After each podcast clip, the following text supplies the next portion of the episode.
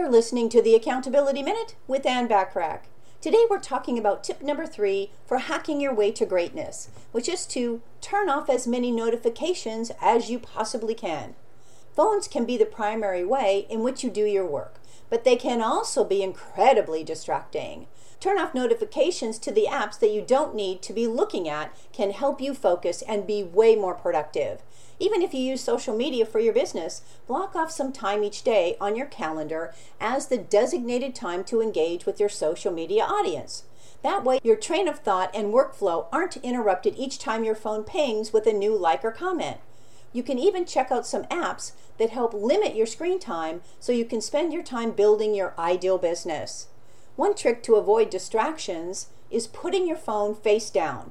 Turn off sounds and vibrations, or even put the phone in another room while you work on the task at hand.